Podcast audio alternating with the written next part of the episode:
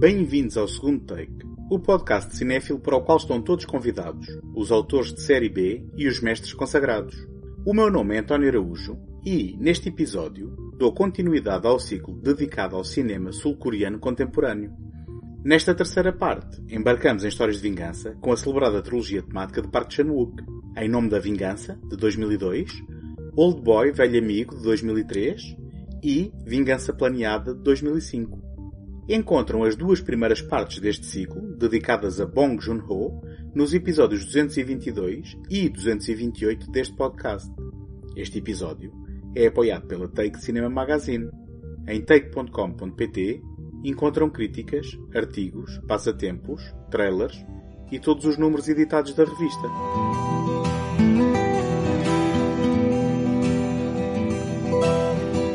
Ri e o mundo ri contigo chora e choras sozinho.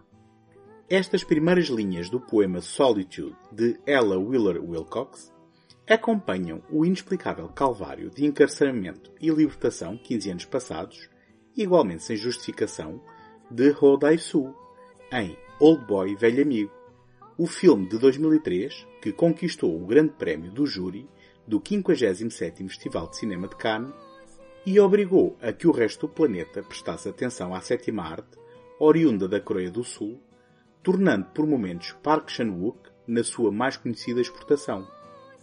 Ou seja, subitamente, todo o mundo ria com Park Chan-wook, que continuaria a trabalhar no seu país, só mais tarde cedendo numa ocasião à língua inglesa para o grande ecrã. Old Boy seguiu em nome da vingança e precedeu Vingança Planeada, constituindo o tomo central de uma trilogia temática, dura e violenta, dedicada ao tópico da vingança, precisamente. As trilogias temáticas, ao contrário daquelas ligadas por continuidade narrativa, contêm no ADN uma variedade de características que as ligam, sejam elas um local comum, um ator recorrente ou um tema consistente entre todas as obras que constituem o triunvirato. Neste caso, perante a recorrência de tópicos associados à vingança, a crítica internacional acabou por apontar estes títulos separados por apenas três anos como uma trilogia. 박사장, 정말 물어보고 싶은 게 있는데 말이요. 그 새끼들 찾으면 어쩔 생각이야? 죽여야죠, 죽여야죠. Em Nome da Vingança, de 2002, conhecido internacionalmente como Sympathy for Mr. Vengeance, é talvez o filme menos celebrado dos três. A sua convoluta narrativa, como será recorrente nos filmes seguintes, começa por contar a história de Ryu, um operário de fábrica surdo-mudo, encarnado por Shin Ha-kyun, desesperado para conseguir a doação de um rim que a sua irmã urgentemente necessita. Ao ser enganado no mercado negro, roubado ele próprio de um rim, e de todo o dinheiro que tinha conseguido poupar e, depois de ser despedido da fábrica onde trabalha, fica impossibilitado de pagar a operação vital à sobrevivência da irmã ao surgir inesperadamente um doador. Urde então um plano com a namorada radical anarquista Young-mi, a atriz Baiduna, que vimos em The Host, a criatura, e em filmes das irmãs Wachowski, para raptar a filha do ex-patrão. Com medo de que Ryu seja apontado como um suspeito óbvio, decidem então raptar a filha de Dong-jin, um amigo do empresário interpretado pelo nosso já bem conhecido Song Kang-ho. Não revelo mais nada do desenrolar da história, mas será suficiente dizer que os planos não correm como esperado, dando origem a uma série de ações e reações que acabarão, fruto de irónicas coincidências, em violência e tragédia. 그게 왜? 지금 죄질 따질 때야? 이런 말이 있잖아. 삶은 돼지가 끓는 물을 두려워하랴. 그리고 아니 그럼 어쩔 건데 일주일밖에 안 남았는데 너 이번 기회 놓치고 또 언제까지 기증자 기다려? 어? Em Nome da Vingança seria descoberto e reavaliado à luz do sucesso de Old Boy. A reação original de público e crítica, pouco entusiasmada mesmo na Coreia, pode ser explicada pelo seu ritmo paciente que, sejamos honestos, pode ser desafiante para o espectador mais casual. Porém, um dos elementos refrescantes ao dar início à descoberta do cinema de Park Chan-wook por este título é descobrir que este não é uma imitação oriental de Quentin Tarantino, presidente do júri que premiou Old Boy em Cannes, e que a violência a que recorre não é de maneira nenhuma glorificada. As suas narrativas pressupõem o investimento intelectual do espectador para uma completa compreensão das motivações das suas personagens, bem como, por vezes, das suas relações. Não existem aqui heróis nem vilões, mas sim indivíduos apanhados pela força das circunstâncias, a miúdo da sua própria concepção e responsabilidade. Muito embora esta seja a primeira a ser descartada ao primeiro sinal de problemas. Tampouco a simpatia que o título internacional invoca é clara e inequivocamente direcionada. Tanto Ryu como Don Jin, o par que o filme em última instância coloca em confronto, são merecedores de compreensão e empatia, se bem que, derradeiramente, consumidos pelo desejo venenoso de vingança. Esta ambiguidade quase foi endereçada através de um artifício fotográfico, pois Park Chan-wook tinha a ideia de desaturar as cores ao longo da progressão narrativa, chegando ao final do filme apenas com tons de cinzento para reforçar o esbater das fronteiras morais das suas personagens. Ideia que, apesar de curiosa, acabou por não se concretizar. Park Chan-wook, como Bong Joon-ho, cineasta que tivemos a oportunidade de conhecer nos dois primeiros episódios deste ciclo, também parece refletir os desafios sociais e económicos inerentes à globalização do seu país no arranque do novo milénio e na sequência de processos recentes de democratização e consolidação do capitalismo, se bem que de forma mais oblíqua e menos evidente. Aqui, o enquadramento social é mais um ponto de partida do que um alvo a atingir. Em nome da vingança, é um drama violento que se vai revelando aos poucos como uma tragédia de proporções épicas sobre a consequência das ações de cada indivíduo, bem como sobre a inevitabilidade e a irredutibilidade do destino. Curiosa também a reflexão sobre a ética proporcionada por Young-mi, quando nota que o rapto de uma criança, tal como planeado por si própria, é algo inofensivo, dado que o único objetivo é a obtenção de dinheiro que precisam para uma justa causa. Num diálogo recuperado mais tarde em Vingança Planeada, afirma, não sem algum sentido de humor involuntário, que são os raptores que matam as crianças que dão mau nome a essa atividade. De recorte mais clássico e menos vistoso que os títulos que se seguiram, é no entanto um trabalho de exceção que não desmerece o seu lugar nesta trilogia.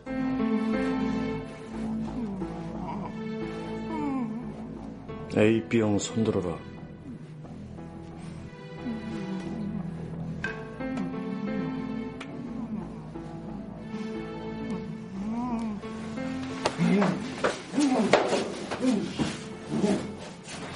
어라. 어서 가라. 피 많이 흘렸다.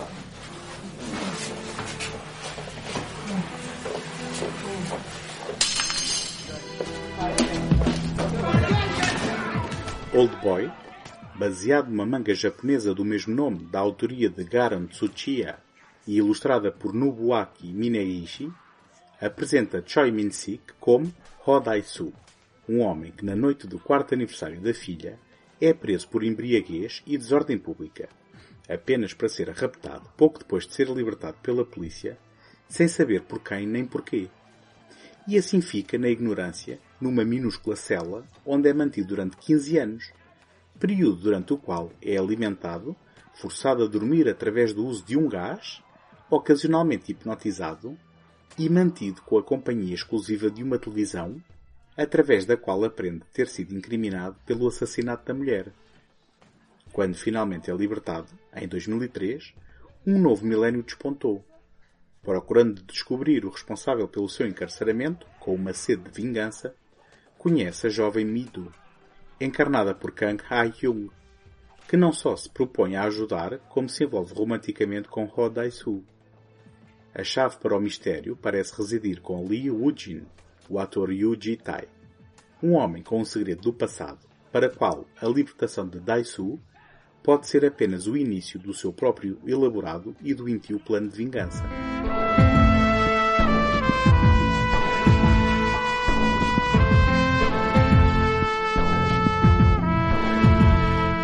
Agradeço a vossa presença desse lado e conto com a vossa ajuda para vos continuar a oferecer este programa todas as semanas.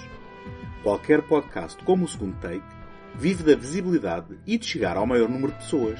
Por isso, a melhor forma de o apoiar é deixar uma crítica no Apple Podcasts ou, mais fácil ainda, uma classificação positiva, partilhá-lo através do leitor da vossa preferência e dá-lo a conhecer aos amigos. Podem também visitar segundotake.com, onde encontram artigos e o arquivo de todos os episódios deste programa. E podem também deixar uma palavra através de segundotake.gmail.com.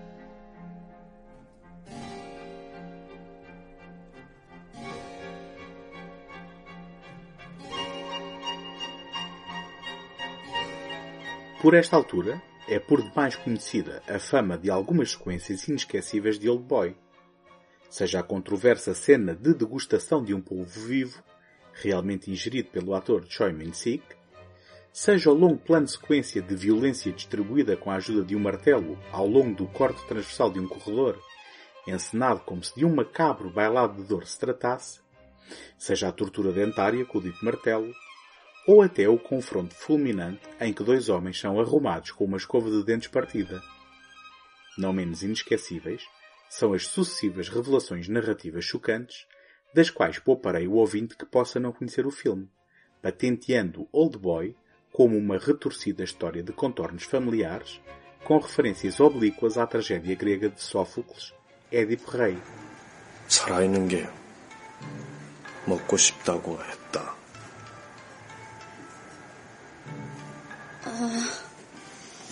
네. 오랜만이시네요. 처음 왔다. 아닌가? 그런데 낯이 익다. 굉장히 낯이 익은데. 어디서 뵀죠? 전국 일주, 세계 일주 요리왕을 찾아라. MBC 매주 목요일 저녁 6시 30분. 한국 최연소 여자 일식 요리사. 아, 그거요? 시청률 별로라더니 보는 사람 많네. 원래 여자는 손이 더워서 스실 만들 수 없다. 우와, 별걸 다 아시네요.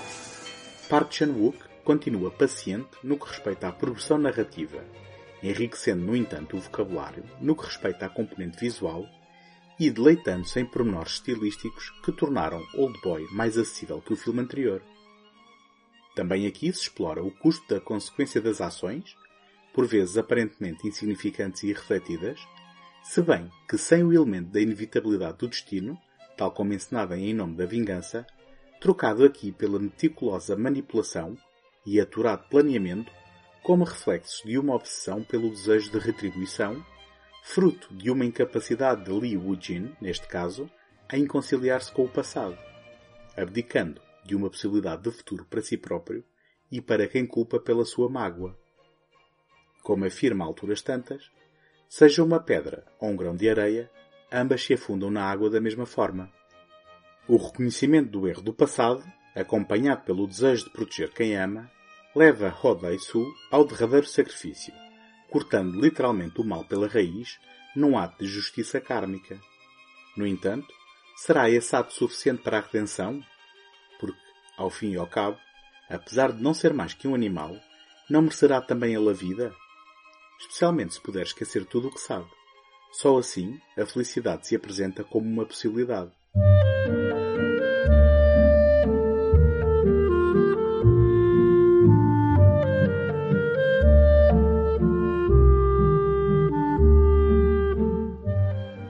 Além dos inúmeros prémios por variados festivais internacionais, Old Boy foi, até hoje, agraciado por dois remakes que, por muito inúteis que possam ser, acabam por refletir de alguma forma a veneração que lhe foi dirigida. Confesso que não vi nenhum deles, mas deixo o registro. O primeiro, não autorizado, é uma produção indiana logo em 2006, de título Zinda. O segundo foi um projeto iniciado por Steven Spielberg, que contratou o argumentista Mark Protosevich para o desenvolver, concluído depois da desistência daquele por Spike Lee, opção estranha num momento não muito brilhante da sua carreira. Esta versão contou com um elenco respeitável, encabeçado por Josh Brolin, incluindo Samuel L. Jackson, Charlton Copley e Elizabeth Olsen, mas as reações de crítica e público foram unânimes em relação ao equívoco do empreendimento. 사람들은 누구나 실수를 해. 하지만 죄를 지었으면 속죄해야 되는 거야. 속죄 알아.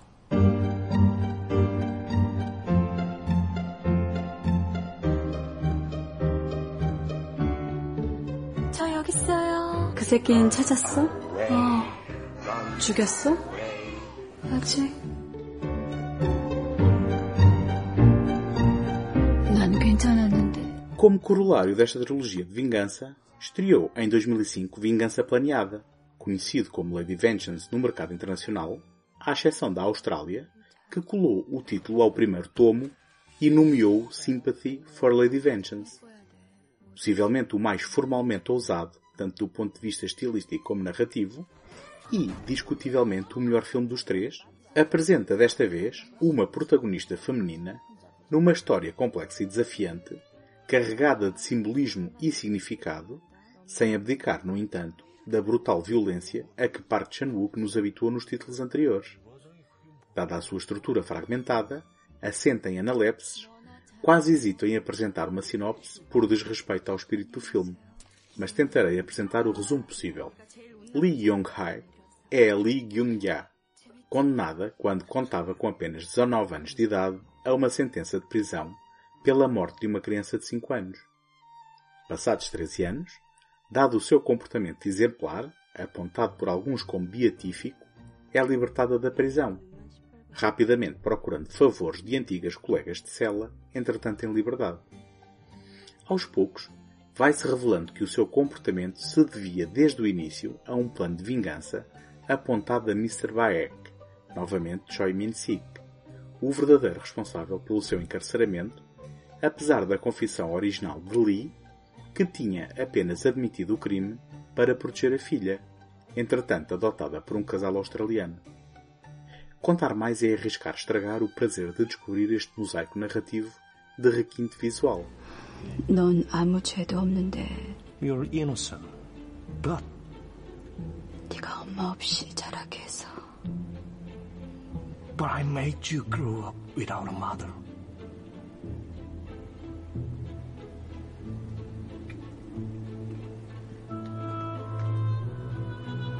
근데 그것까지도 내가 받아야 될 벌이야.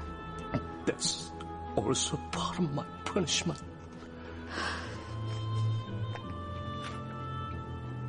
잘 들어도 Listen carefully. 사람들은 누구나 실수를 해. People make mistakes. 하지만 죄를 지었으면 속죄해야 되는 거야. If you've committed a sin, you have to make atonement for that sin. 속죄 알아? Atonement. Do you know what that means? 어 토먼트. Atonement. 그래. 어토먼트 해야 되는 거야. Yes, that's it. Recuperado de Em Nome da Vingança está o conceito ingênuo de rap benigno transformado em pesadelo, juntamente com as linhas de diálogo daquele filme. Só que, desta vez, coloca-se em confronto a corrupção da inocência e da inexperiência por uma encarnação humana do mal, Mr. Baek, bem como a exploração da religiosidade como veículo de manipulação e engano. Lee Gyung-ya apresenta-se como uma figura santa para influenciar quem a rodeia em perseguição dos seus objetivos. Essa iconografia acaba por assentar como uma luva na sua derradeira demanda por redenção. Esta não será atingida pelo vazio ato simbólico de comer tofu para branquear uma vida de pecado, aparentemente um costume sul-coreano para quem sai da prisão. Será necessário um calvário em que a vingança é partilhada com famílias sobreviventes de vítimas inocentes numa violenta sequência de moral questionável que acaba em tortura e quase literalmente num banho de sangue. Embora seja da opinião que neste título se apresenta de forma menos apropriada do que seria no primeiro filme, a ideia de Park Chan-wook de desaturar as cores com o decorrer da narrativa foi aqui aplicada, com Vingança Planeada a estrear na Coreia em duas versões, a tradicional e a que vai perdendo as cores até ficar a preto e branco. É verdade que a vingança a que testemunhamos é moralmente repreensível, mas não deixa de ser verdade que é exercida sobre um monstro que, aqui que ninguém nos ouve, poucos defenderiam se fosse dada a hipótese de escolha. Este é um dos maiores trunfos desta trilogia. O próprio confronto do espectador com as tenues fronteiras da vingança enquanto instrumento de justiça, retribuição moral e redenção. Por o ter feito de forma tão violenta, visceral e desafiante, com uma linguagem visual universal na abordagem de temáticas transversais e perenes, Park Chan-wook apresentou-se como um dos mais importantes cineastas do novo milénio, não só da Coreia, como de um panorama cinematográfico cada vez mais globalizado.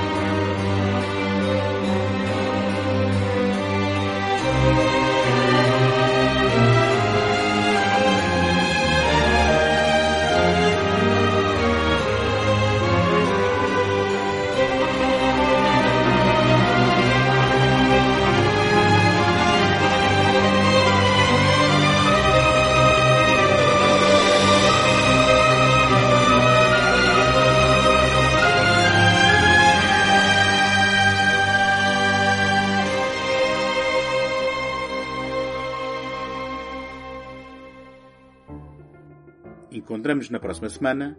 Até lá, boas fitas!